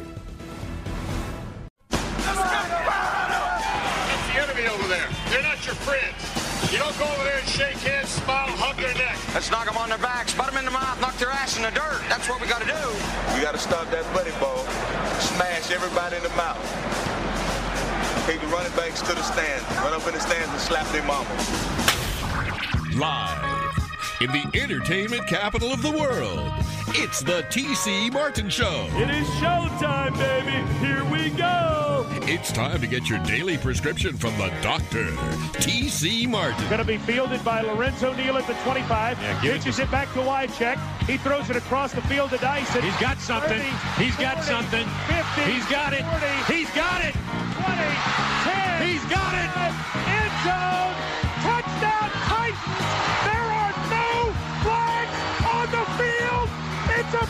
The doctor is now in. Hour number two. Glad to have you with us. TC Martin, Ballpark Frank, the VGK Frank. Because the Golden Knights playing their regular season finale tonight in San Jose. Golden Knights, a big favorite, minus 220. They need to win. They need the Colorado Avalanche to lose. And the Avalanche taking on the LA Kings not only tonight, but Friday as well, too. Into the regular season, turn around, playoffs begin. Marc Andre Fleury between the pipes tonight. So we'll look forward uh, to that. All right, so we've got that going on. NFL schedule release. That's right. And the opening night game is coming up. That is announced. We will dive into that this hour as well too. And we know for sure, even though the big schedule release presentation on ESPN tonight will take place at five o'clock with all the, all of its pomp and circumstance. The Las Vegas Raiders will be opening at home against the Baltimore Ravens Monday night football at Allegiant Stadium. Yeah, and I know a lot of people will be looking forward to that. Uh, be interesting to see. Hopefully, by that time, it'll be 100% crowd capacity allowed in there. The place will be rocking. The flame will be glowing. And Mark Davis will get a chance to walk around and check out his stadium for his football team. Though I think you'll probably see it in a preseason game or something. But the first regular Yeah, season right. game going to be big on a Monday night here. And he did say that yesterday too. He goes, you know, obviously the, f- the first time I'll be in here for a game will be the preseason, but you know, can hardly wait. And you know, we saw that with the Golden Knights when they, you know, had their exhibition game before this. It was like a regular season game. Oh, it 100% was. Yeah, and I mean, the- even the other team was like, what the Yeah. hell is this? Yeah, I remember we were talking about that at that point in time. It's like you realize that these buildings are usually like a quarter full for these games. NBA, same thing. When the NBA came to Sacramento, ex- exact same way. It was like these people thought that this game really counted, you know. And uh, you know the situation in Green Bay. I I don't know if you're aware of this or not, too, but they have this thing called Family Night that is a, a week into training camp, and they uh, it used to be free. Then they ended up like charging uh, ten bucks for people to come to Lambeau Field to watch a scrimmage like it's like your college spring game, the Yeah. green against the gold, Yeah. that sort of thing. And uh, they would put 60,000 fans, 60 to 70,000 fans to come watch a scrimmage. Not even a game. It's just like, okay, you know, they- they'd start, they'd stop, let's go down to this game. Now, now is our field goal session. It's like a, a glorified practice. And then they would do, you know, raffle off jerseys. They'd, you know, do some charity Yeah. stuff and all that other kind of stuff. And it was a big thing. But for fans who, you know, weren't season ticket holders that couldn't get their their hands on tickets to to Packer games, this was a big deal for them. And so that's kind of what that kind of reminded me of too. You know, for the Golden Knights, you know, first exhibition game, and again, you know, exhibition football is really pretty boring and pretty meaningless. But yeah, that that'll be crazy. That first exhibition game at Allegiant Stadium. So in Green Bay, then was was that a tough night? Did they have to reschedule all the bowl, the bowling leagues in that so they could go on a different night? Yeah, well, bowling leagues are on Wednesday. Uh, that's that's that's. Oh, big they night- have bowling leagues on more than just Wednesday. They They, do. have them every day of the week Wed- back there. Wed- they did in. Chicago. I know that. What? What? The darts tournament went to Saturday instead of Sunday. It's not dart Don't- season. Dart season's a winter- Dart winter- season is year round back there. Don't act in like I don't know what's what it's like back Oh, there. that's right. Cornhole's only in the spring and summertime, right? Cornhole was not a thing when I was growing up. Yeah, well, cornhole back there is You in know. the parking lot during the tailgate parties, and yes, you cannot do cornhole in the spring because there's still snow on the ground in Green Bay, Wisconsin. Let's remember that. Yeah, it's, it's very. All right. Speaking of the the man who knows everything from cornhole to spike ball, here he comes. Pickleball. He, he's got the pickleball on his. he's got the pickleball going, and yes, ladies and gentlemen, make way! Wait, I don't know if he's going to make it through that drive-through speaker. If this this big uh, sixteen wheeler is going to fit underneath in that s- tiny, skinny drive-through. The king of the drive-through and Super Bowl champion in some fashion or form, T.J. Reeves. What's going on, my man? Initials brother from another mother. How are we on a scheduled release Wednesday afternoon out in the desert? That's all you got? I give you that intro. Numchuck is is actually going with the horns here. I don't know. Yeah, I don't know what that was with the horns. If that was get out of the way, or what that was with the horns. We are not in the drive-through tonight. Fanfare, fanfare. That's I, what it I- I thought it was Fanfare. honk. I thought it was honking the horns for was the weak. parade. I thought it was weak. I would give it like a two, or maybe Wow. maybe a two and a half. It was weak on the fanfare. It needs be better fanfare than that. Numchuck, you want to try again? We'll, we'll give you a mulligan. Okay, that, that was like Bill Laimbeer uh, casting uh, casting one All off All goes there. back to golf, doesn't it? It does. Today it goes back to golf. Well, it's beautiful weather there. Okay, ladies and gentlemen, here he comes, our Bucks sideline reporter, the man that is still waiting for his championship ring in the mail. It is T. J. Reeves.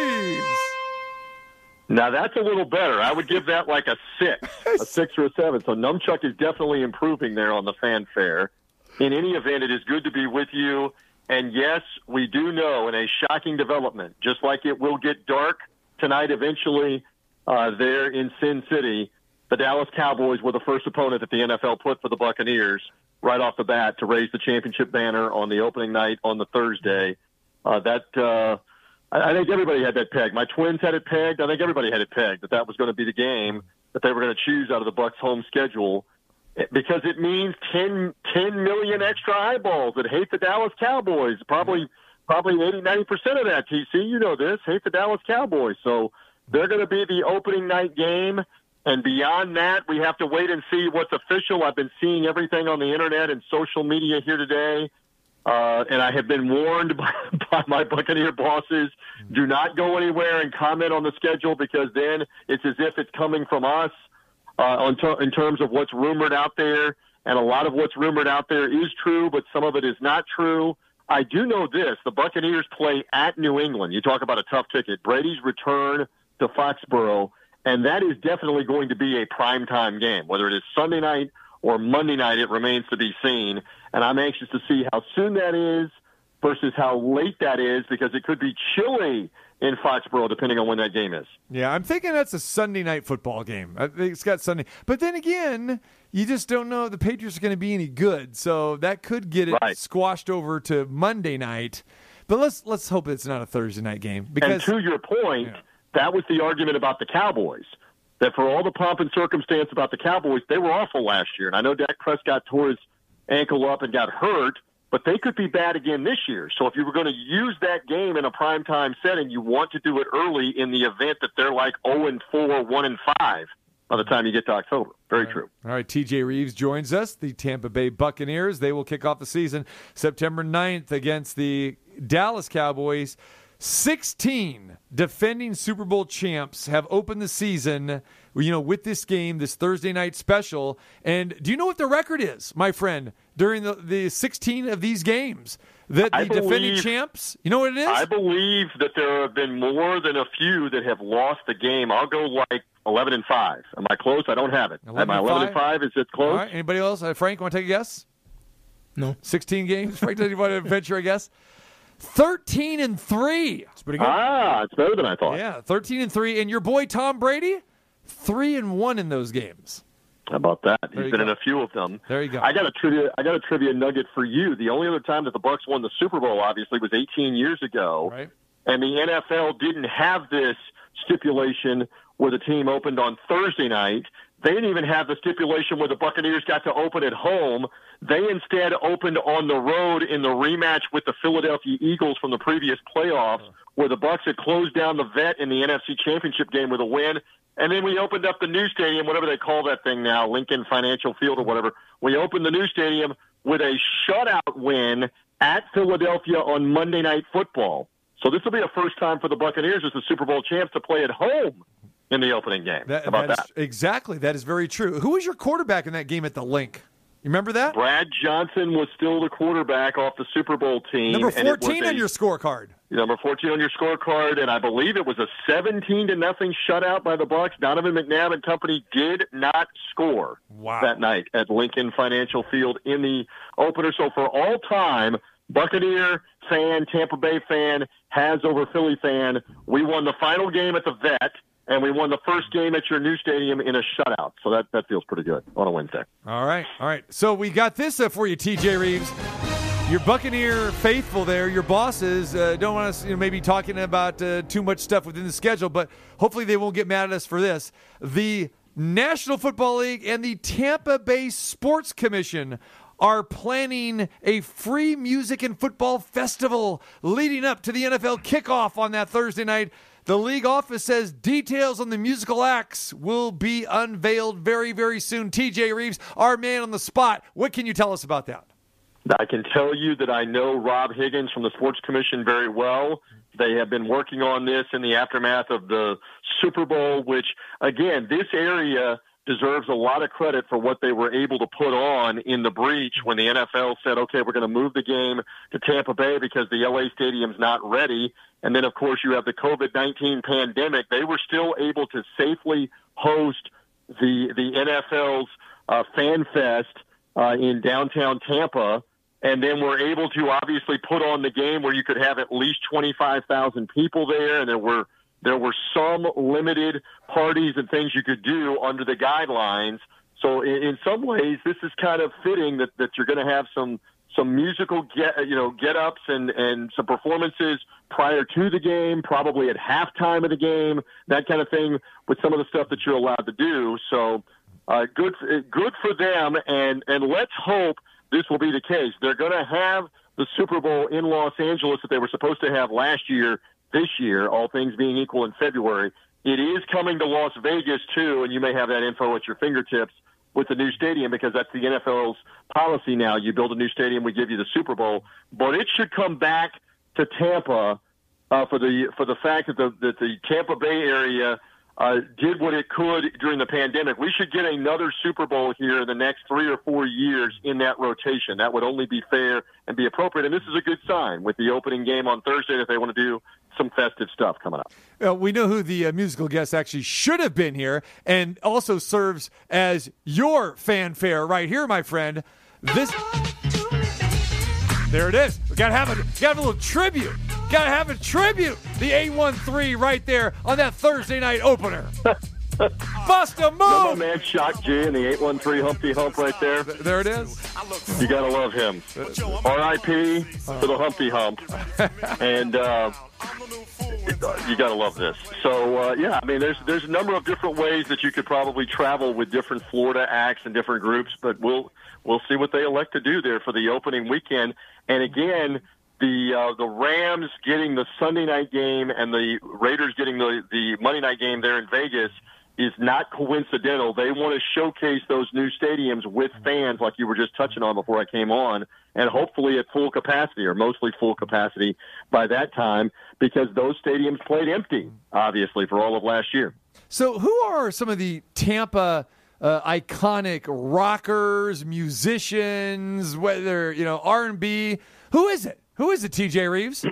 Who, who should be know. who should be featured on this right, night I'm of not celebration? the right guy on that on who's from Tampa.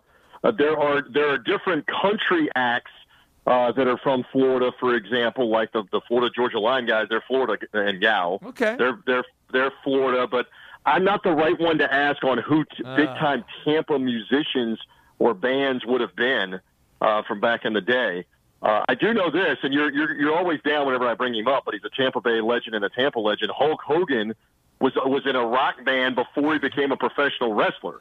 The Hulkster was always right. strumming the bass in his rock band back in the day. That's why he wanted to take over uh, for Rick Derringer there uh, when when he came in with "I'm a Real American." You know, in the video, he was strumming the guitar in I the know, video. If you I know this. Riding his motorcycle. I have acquaintances. I have acquaintances, and uh, two of their dads were uh, part of the high school class with Terry Bollea, Hulk Hogan, and Terry Bollea, Hulk Hogan was in the marching band in high school. If you did not know that, have we broken news on the TC Martin show I- that in high school he was not big time athlete? He was in the marching band. Yeah, yeah, I at knew that. Robinson High School in Tampa. Yeah, he was a geek. Yeah, I understand that. That's before he decided to go pump iron, uh, eat his vitamins, and pump some roids or whatever he was doing there before that. Yes, but he And did have the millions gold. of dollars doing it. By the way, you always have to put that in there. Yeah, exactly. And he, and he had the uh, the the straight, uh, you know, uh, hair in his bangs, the blonde, uh, you know, back in those days. There you go.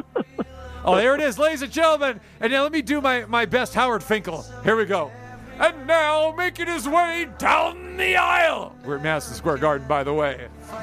From Venice Beach, California, weighing in at 272 pounds, Hulk Hogan!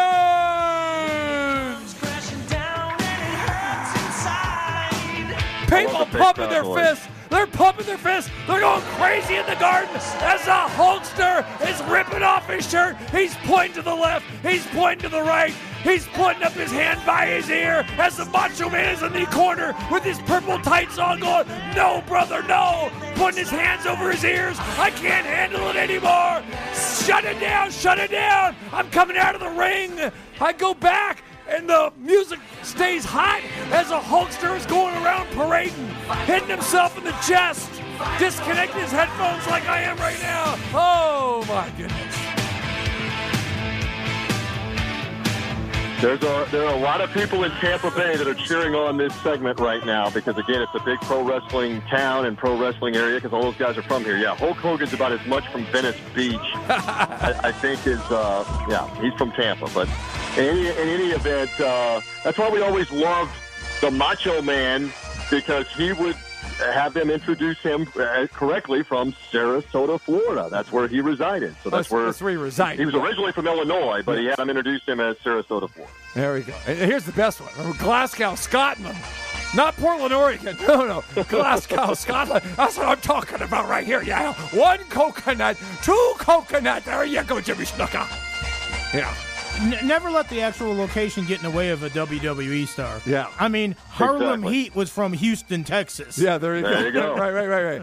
And don't forget, my Whatever man. it takes, Frank, as you know, whatever Yeah. it takes. And don't forget, my man George the Animal Steele was not from Detroit, Michigan. Okay, just remember that.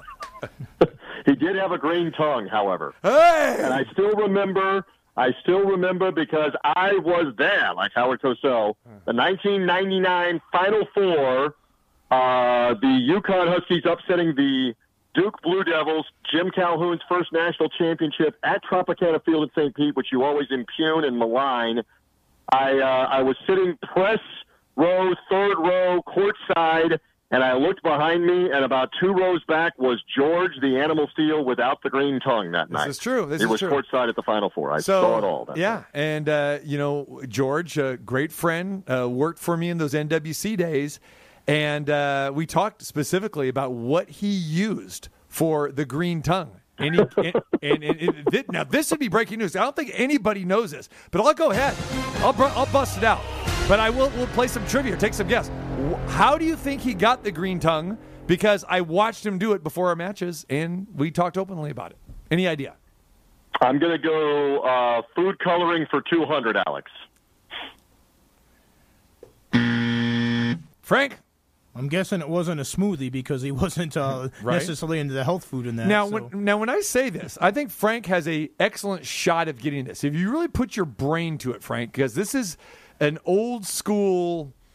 Mm, I don't want to say a version of candy, but uh, this is an old school thing that that uh, was very common. If you wanted to have some green in you, think really deep there.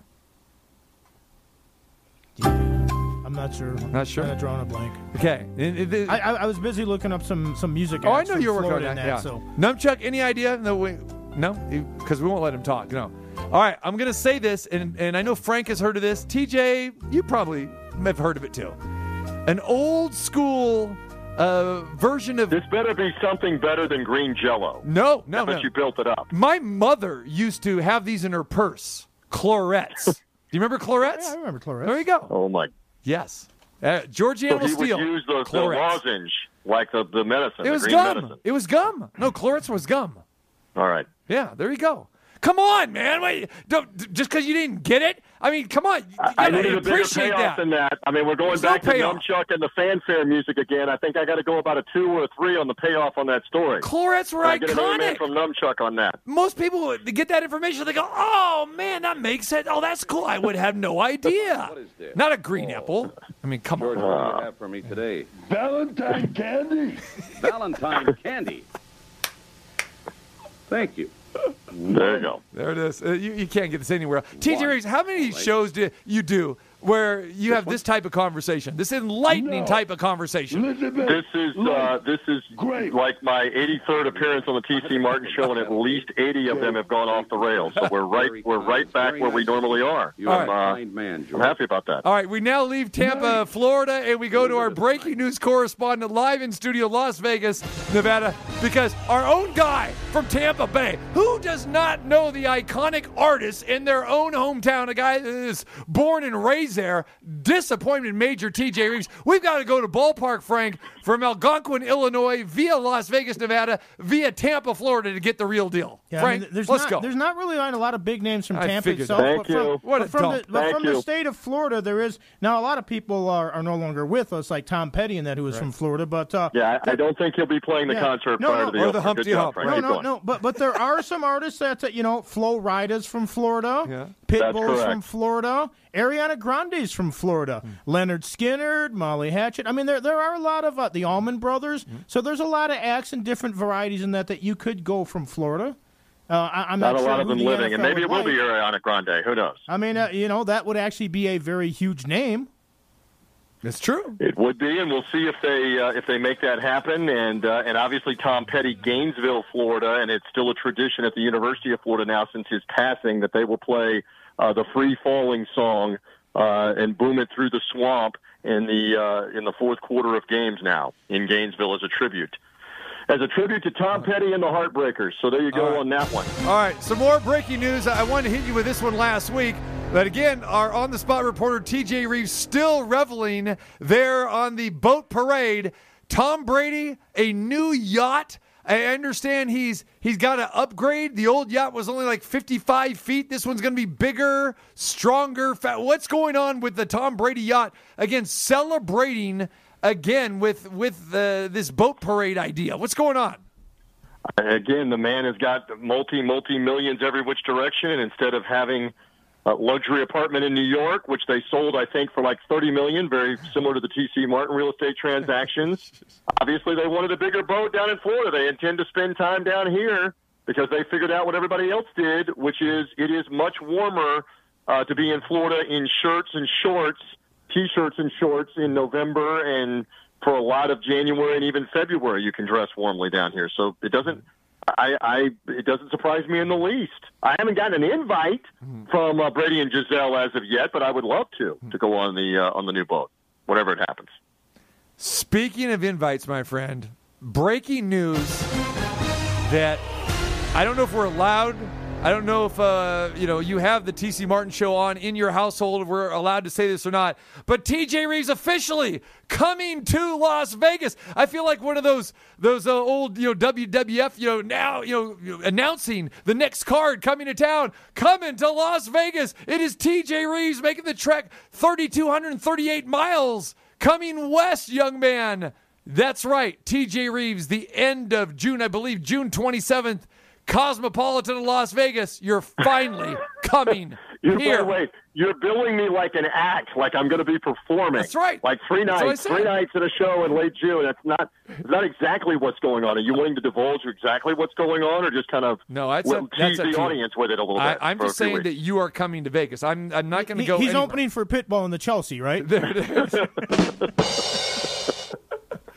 there it is. He's going to do his Humpty Hump tribute. That's what he's going to do. Uh, yeah. So uh, you could say as, as little or as much as you want, but uh, confirm that Uh, you are coming to town. That is confirmed. I am headed out there with wife, who has now been married officially to me 25 years and one day as of today, appearing on the Wednesday edition. Wow. Happy award-winning belated the anniversary. TC Show. Yes. There you go. So uh, that and the twins are turning 13. My twin daughters, Abby and Riley, are turning 13. So I was looking around at what we could put exactly. Very nice. Uh, and so I was looking around for what we could do and what could possibly go wrong in a solemn, calm city like Las Vegas. But here we go. We're going to head out that way, uh, see what it's all about, including the stick your head in an oven heat at the end of June and early July. Uh, we are looking forward to being out there, and somehow I have a feeling it will work its way into an in studio appearance at some point on the TC Martin show that week.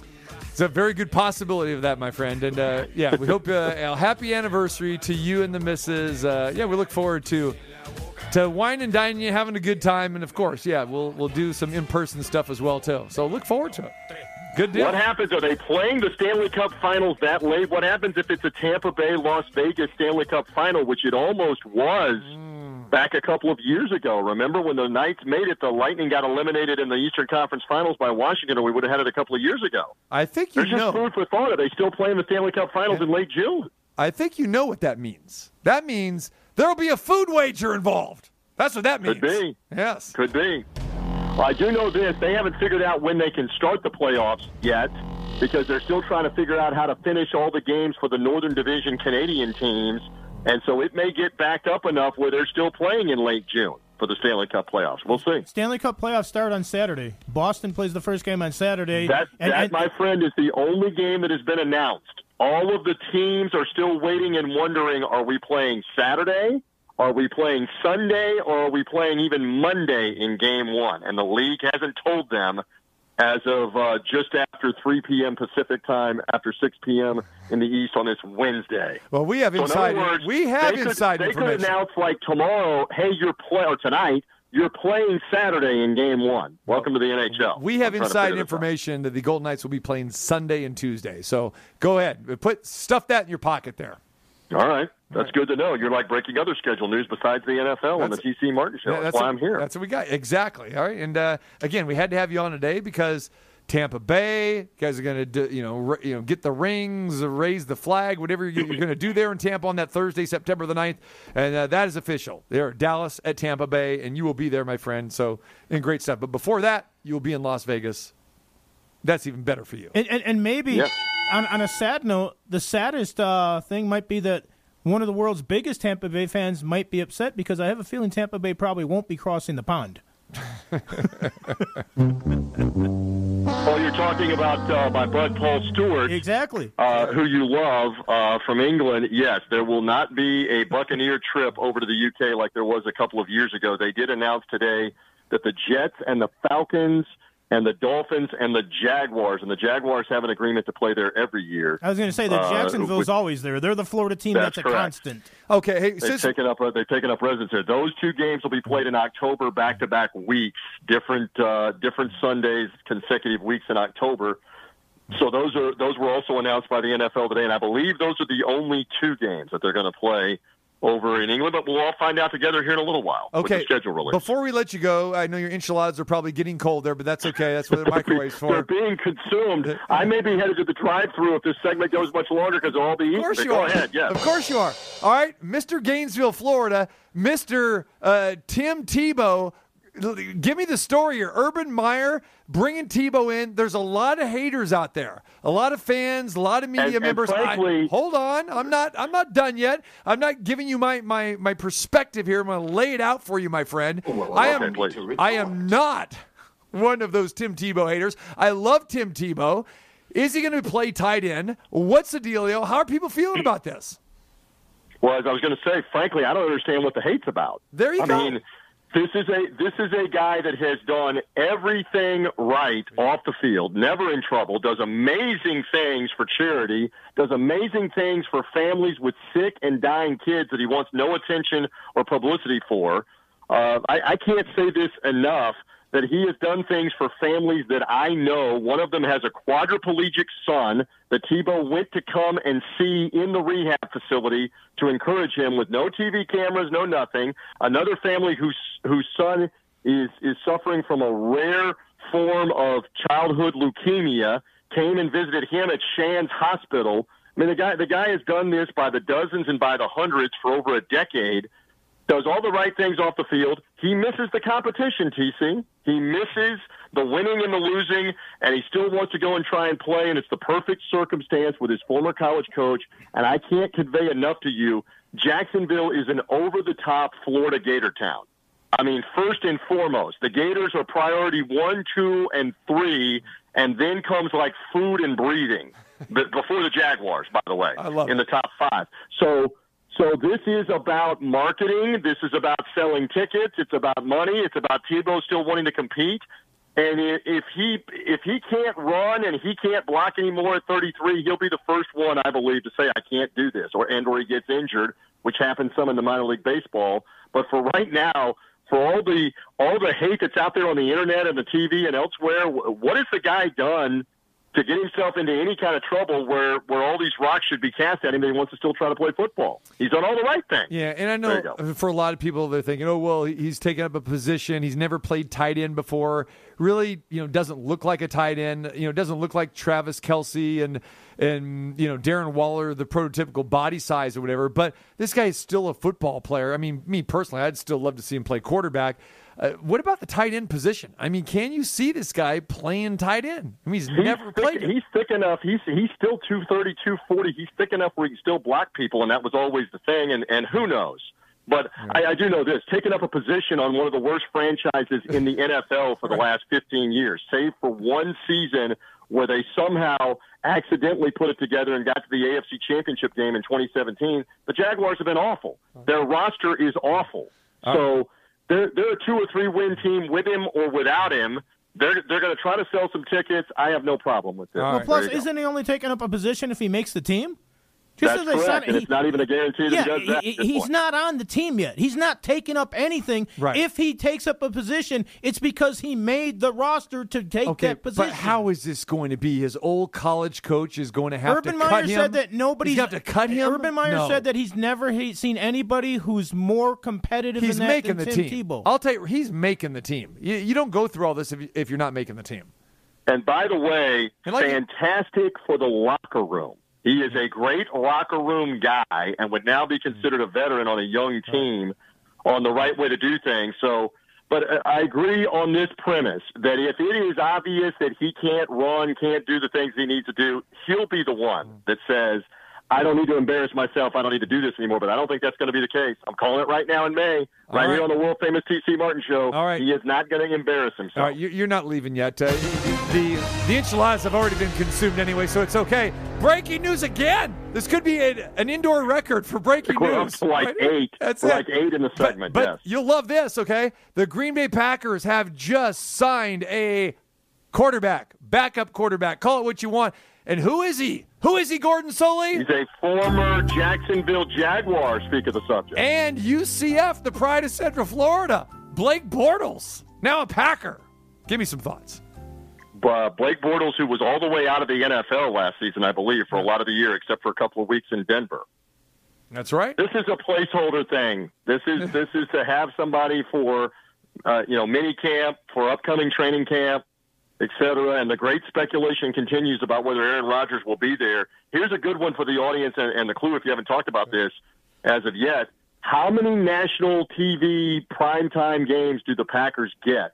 And does the NFL maybe give you a clue that they know he's not going to be in Green Bay if they don't give them more than, let's say, one? If the Packers are only on in primetime one time, is that a giveaway when the schedule is released tonight that they know something about Aaron Rodgers not right, being there? All right, so that I had that information and talked about it last hour a little bit. I heard an interview with the uh, director of broadcasting for the NFL, and they talked about this that they actually put a pause on draft night and the day after uh, the draft when they said all this came came up and they said mm, what should we do with the packers well let's let's table this for a little bit to you know but they said we have no information so they're going to go on as scheduled as of right now and give the packers uh, enough primetime games uh, considering that Aaron Rodgers is going to be their quarterback. Interesting. So there's your answer, and you have it right here. And I have one more thing before you, my friend. Playoff wins since 2017.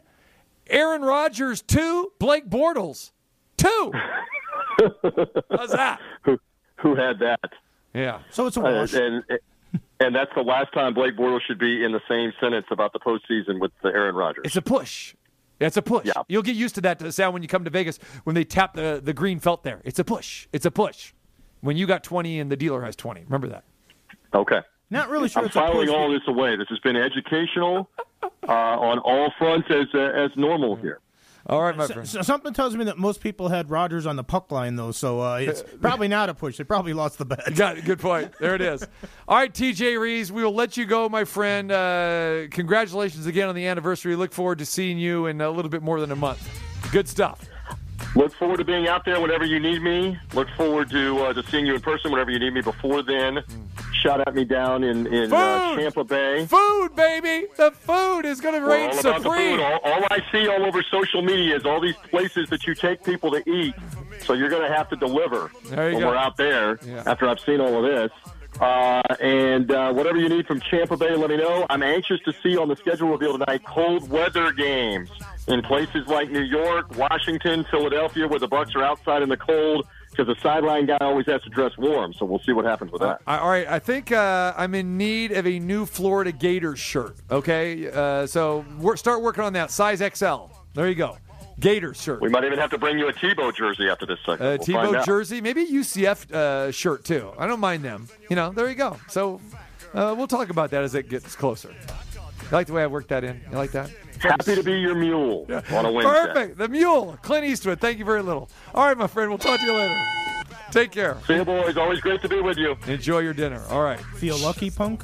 You feel lucky, punk. Shout out to our man Clayton Hamilton checking in. Yes, he knows that wrestling knowledge that Randy Macho Man Savage forget Sarasota, Florida, like TJ Reeves said. Yeah, he lived there, but of course Randy Poffo, as we know, Yeah. Cardinals organization, And- the catcher, And his brother, Leaping Lanny Poffo. Downers Grove, Illinois, I believe. the Correctamundo. There you go. All right, we come back. We'll talk a little more VGK, and we got a very heartwarming story too. Las Vegas native baseball player. We'll talk about that on this Wednesday. Hey, this is Tyson Fury, aka the Gypsy King, and I'm here today ripping it up with TC Browns, Browns, Browns, Browns, Browns, Brownsville, Brownsville.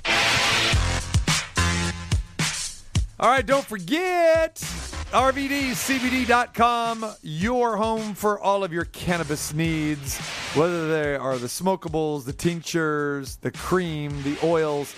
You got pain, get the RVDCBD.com and get the promo 21% off if you use the promo code TCRVD. We've had testimonials for, from our loyal listeners who love the product, have used it, it works. Uh, Frank and I have used it. Numchuck's used it. Double B's used it. Takes away the aches and pains. Great stuff. You got to get it. And the best part 21% off. Already very affordable, but 21% off at anything on the website. So check it out if you haven't yet.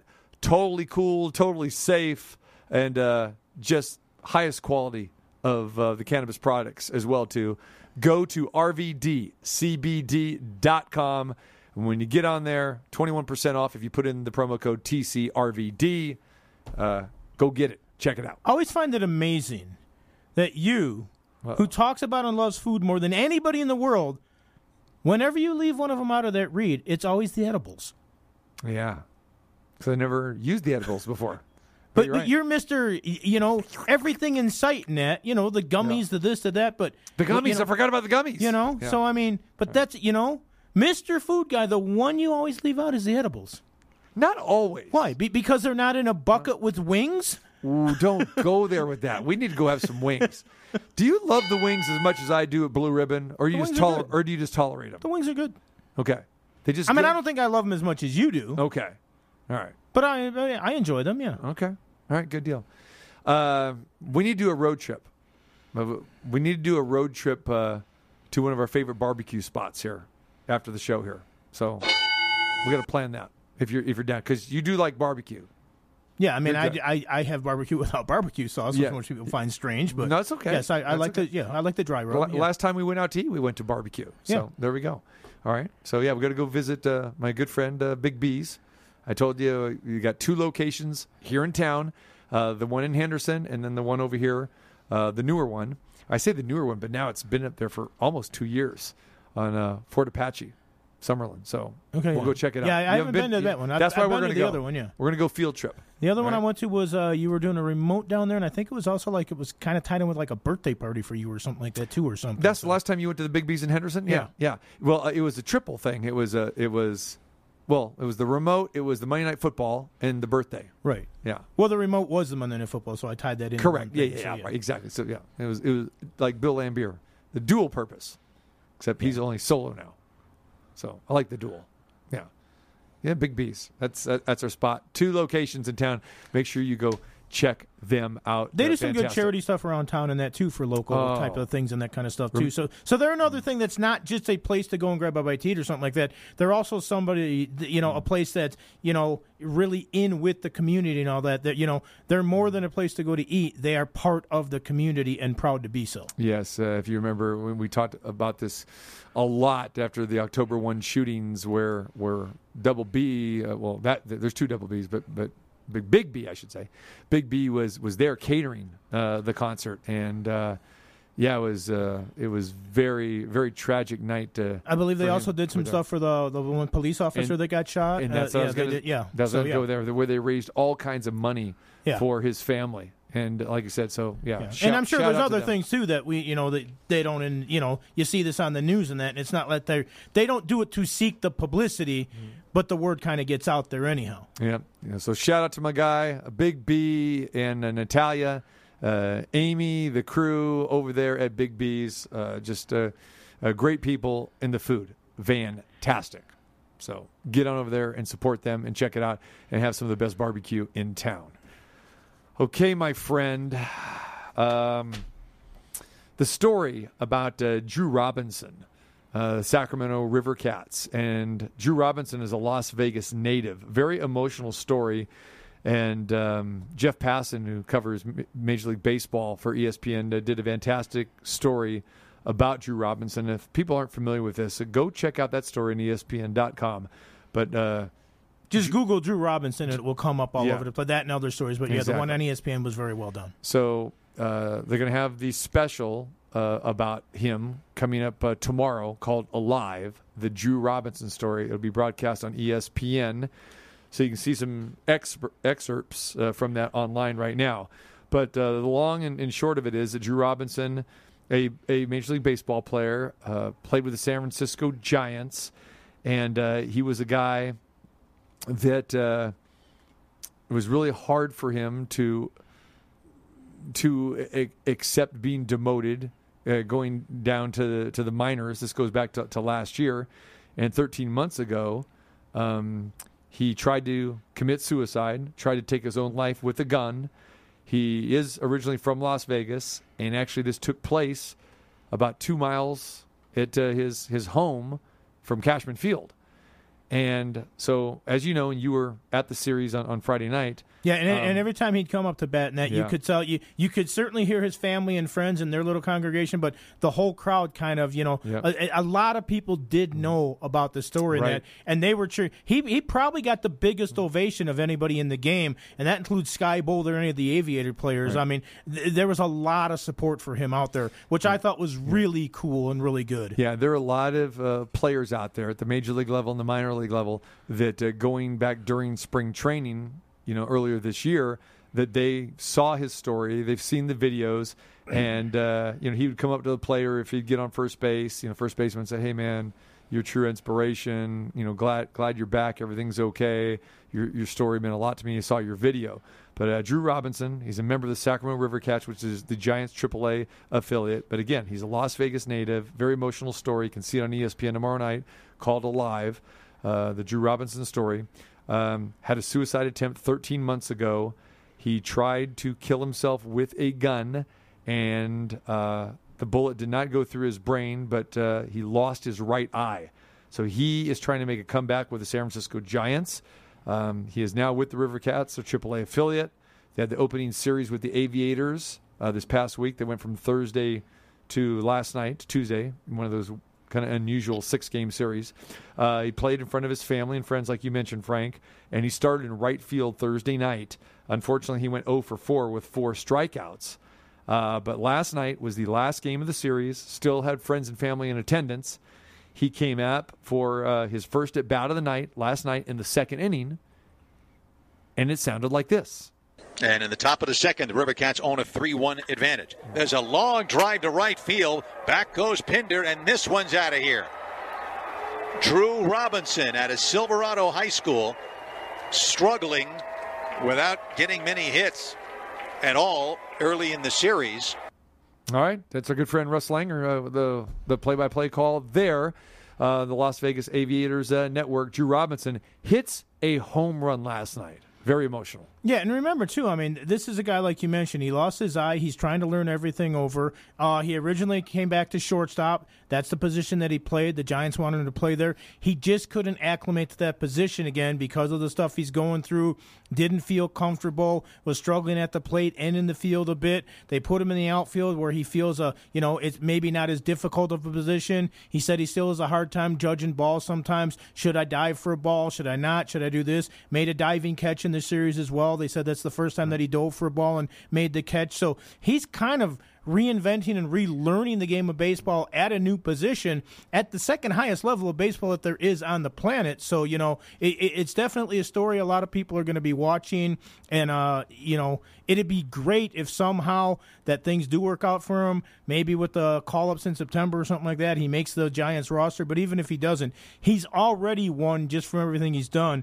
And what a courageous uh, part from his family and his former fiance, who's still like his best friend in that uh, in the story. The support system he has, you know, and it also just shows, you know, and and we hear it with the Golden Knights a little bit with Robin Lehner and that too. Mental illness is a real thing, and a lot of people don't talk about it, and you never know what's going on in somebody else's mind. Mm-hmm.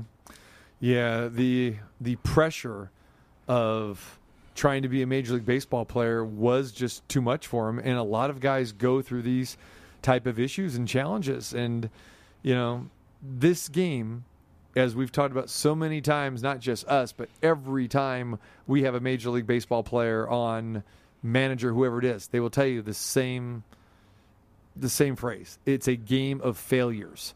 And you're going to fail. If you are a fantastic hitter and you hit 300, you're going to fail seven out of 10 times. And Yeah, you, you do that, and you're a Hall of Famer in this game. Exactly, exactly. So, um, yeah, it was, he just could not cope with the failures. And when he got sent down, the Giants sent him down to the minor leagues. Um, that's when he decided to take his own life. He goes, you know what? I'm too depressed. I can't do this anymore. He was humiliated. He was embarrassed, which you shouldn't be, but that's easier said than done because there are a lot of people that will, you know, put a lot of pressure on you when you're growing up.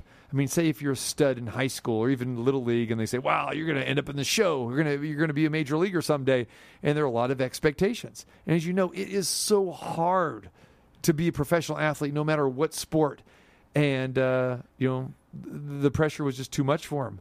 And like you said, now today, without the eye, he struggles with judging fly balls and diving for balls, uh, striking out. I mean, think about that. How emotional it was for him to play in his hometown for the first time since he tried to take his life at Cashman Field, his home, literally two miles away.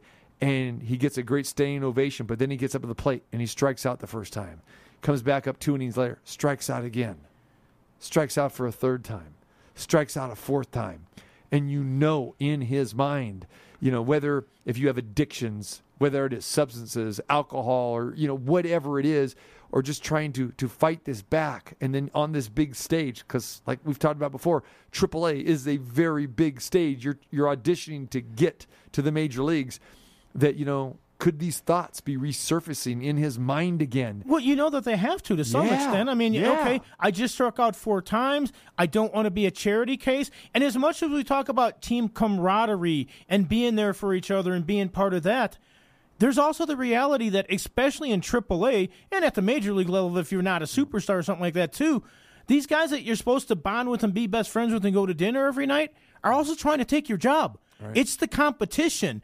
The guys that you are palling around with and rooming with and that could also be the guy that sends you down to the minor or something. And he says in there that, you know, he doesn't want to be a charity case. He doesn't be on the roster just because of his story.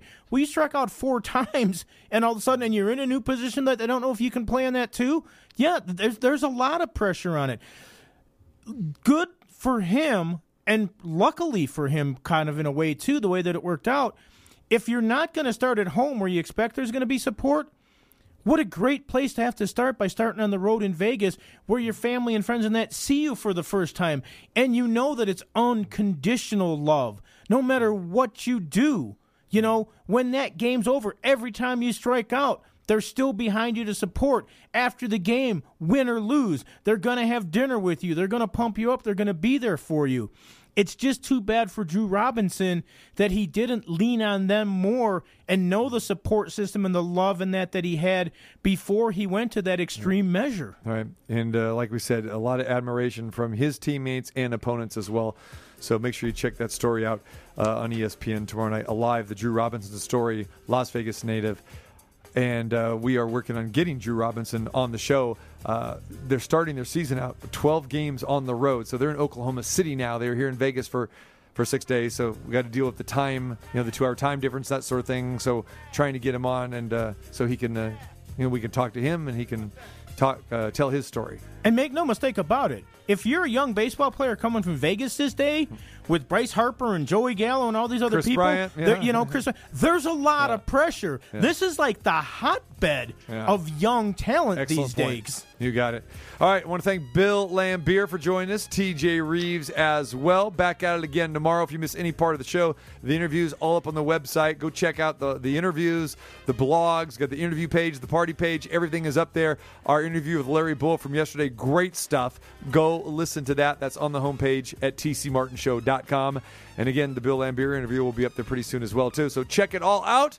For Ballpark Frank, Numchuck, TC saying so long. Back at it again tomorrow at 2. Golden Knights, San Jose, 6 o'clock. Check that out. We'll talk to you tomorrow.